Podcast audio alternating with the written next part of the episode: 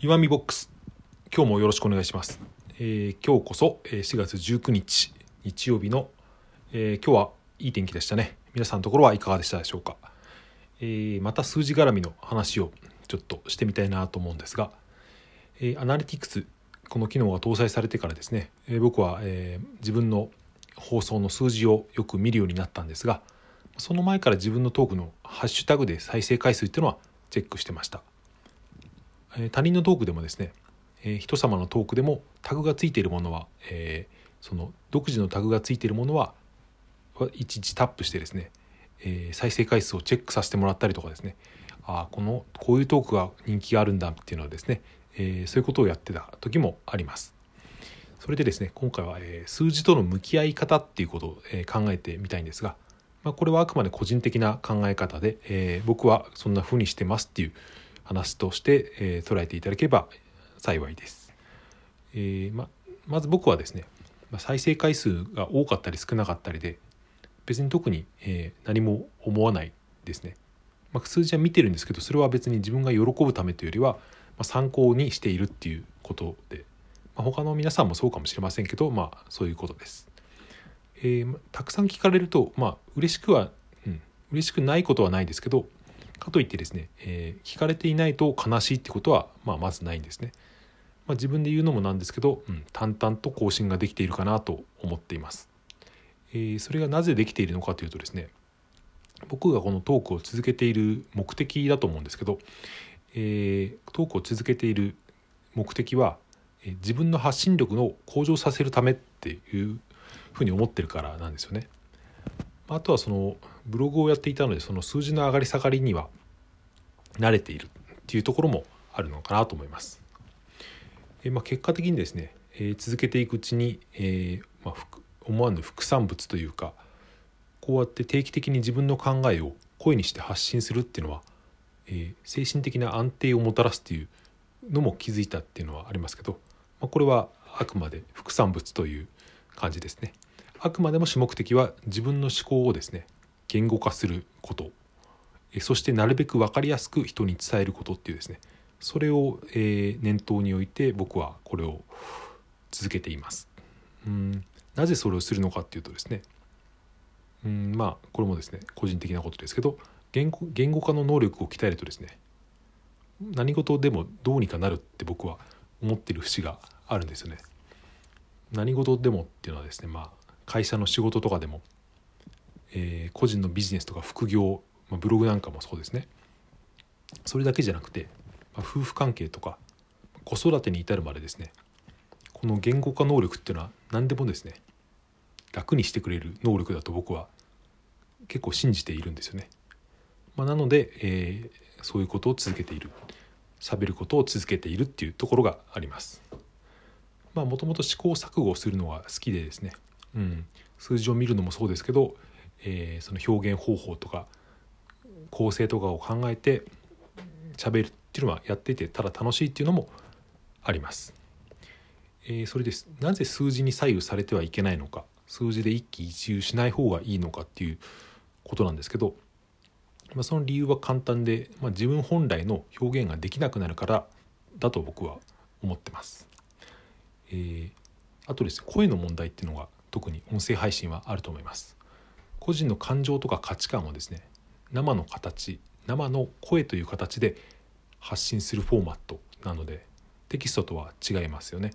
なので音声というのはですねその日の体調とか気分というのが割ともろに現れると思います。ま、プロの話し家さんとかは、えーアナウンサーさんとかですねそういう方はまあ特別な訓練を受けているので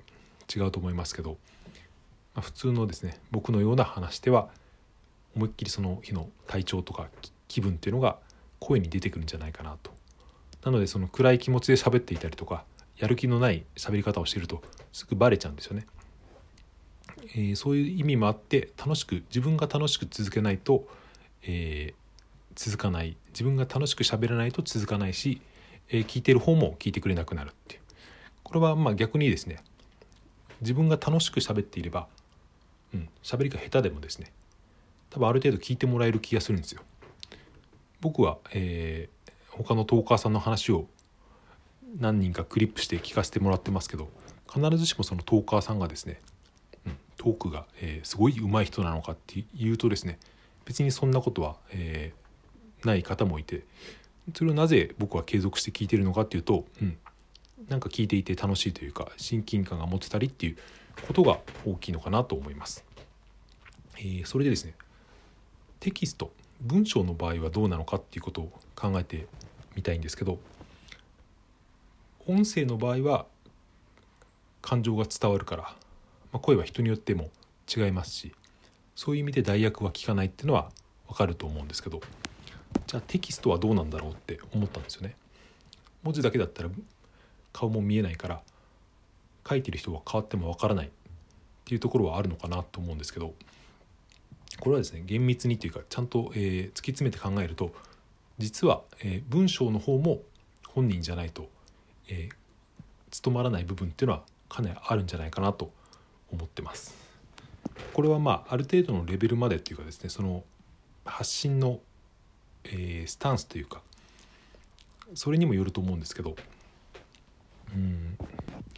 これ文章でも個性が見分けられる一つの例としてですね僕はあの昔昔でもないかあの池早池早さんのですねツイッターでですね外注のツイートを見分けることができたっていうその例を挙げてみたいんですけどあのインフルエンサーというか今は YouTube をメインでやられてますけどあの池田隼人さんって、えー、ご存知の方多いと思うんですけど前にですねうん1年ぐらい前かなツツイッターでですね外注のツイートをしていた時があったんですよそれがどういうのかっていうとですね、えー、本人がその活動してない夜の時間帯をですね他の、えー、ライターというか、まあ、ツイートライターみたいな人を雇ってその人にですねその夜の時間のアカウントを与え譲渡して、うん、24時間ツイートできるようにしてたみたいな時があったんですよね。それ時間帯だけじゃなくて、えーまあ、たまにその本人じゃないツイートが混じるっていうのをですね、えー、ご本人が公言してたんですよね。もちろん内容はですねそのライターが、えー、過去の池原さんのブログとかツイートをですねまとめたりとか、えー、ちょっと、えー、手直しして書き込んでいくっていう手法なんですけどでもですね僕はですねうんそれが見分けれたんですよね。一時期ですね、まあ、池原さんのファンと言っていいほどですねブログやツイッターを毎日見ている時期があって、まあ、その結果なんかその個性みたいのが見分けれるようになってたんですよね。えー、なぜそれが違うのか分かったかっていうとですねそれをツイートでですね本人にメンションで飛ばしてみたことがあるんですよ。このツイートは、えー、ご本人のじゃなくて、えー、て言うんですよね、えー、外注ですねって、まあ、要はダウトをツイートしてみたことがあるんですよ。それでメンション飛ばしたら本人からですね「えー、はい正解です」と答えてもらったことがあるのでまあ、えー、文章もですね本来は人が変わると判別判別できるっていうのはあると思います。まあ、同じテキスト文章でもですね情報だけのですね、えー、ブログやと情報ブログとか、まあ、ニュース記事みたいなそういう情報だけのテキストだったら、えー、ある程度のレベルがあったら誰が書いても同じってことはあると思います。それはなぜなら求めているものがですね情報だけだからなんですよね。例えば Amazon タブレットの電源が入らなくなった時はどうしたらいいのかとかですね。今流行ってる漫画は何なのかとかですね。そういう情報が知りたい人はですねその文章を誰が書いていても別に気にならない。自分の知りたいことだけインプットできたら、えー、即離脱するっていうですね、まあ、これがいわゆる SEO と呼ばれるブログとかの表現方法でもあると思います。でもですねえー、そういった文章とか表現をしていて面白いのかなっていうとですね別に楽しくはないですよね。その書いてる方も読んでる方も。それはまあ受験勉強みたいですね。のことと同じで効率的にこなす効率的にインプットする効率的に発信するっていうですね。まそれでそれ自体が趣味になっているって人も、まあ、例外的にはいるかもしれませんけど結果的に、結果的というかですね、うん、根本的にはそれは別に楽しいことではないと思います。えー、まあ、それで僕は何を言いたいのかというとですね、うん、これからはですね、えー、いろんなありとあらゆる情報発信に、うん、これから個性が求められていく時代になるんじゃないかなと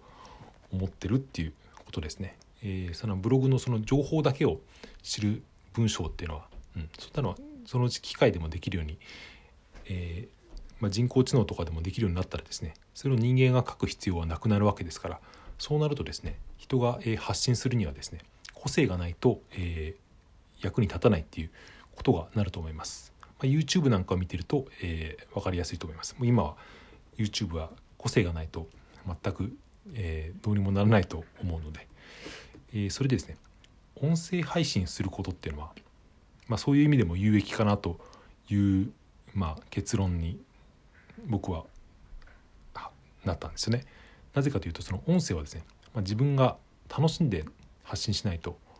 伝わらないと、うん、いやいややってたらそれがバレてしまうし聞かれなくなるから結果的に自分が楽しいものを発信しないといけないつまり自分が何を発信するのが楽しいのかなってことをですね勝手に探すように追求するようになるんですよね。それを追求していた結果それが結果的にその人の個性になっていくんじゃないかなと僕は考えています。という話でした。えーまあ、今日は一人暮らし2日目の日でですね、まあ、個人的なことですけど、まあ、今日はブログを書いたりとか音楽を聴いて漫画を読んでこれからお酒を飲もうと思います。まあ、静かな一日を過ごしていましたが皆さんもですね、えー、また明日から月曜日ですけど、えー、また楽しくお過ごしください。それでは、えー、また聞いてもですねいいと思った方はこの番組をクリップしていただけると嬉しいです。えハートやスマイルネギのスタンプを送ってもらっても、えこちらとしては大変励みになります。それでは今日も聴いていただいてありがとうございました。また明日さようなら。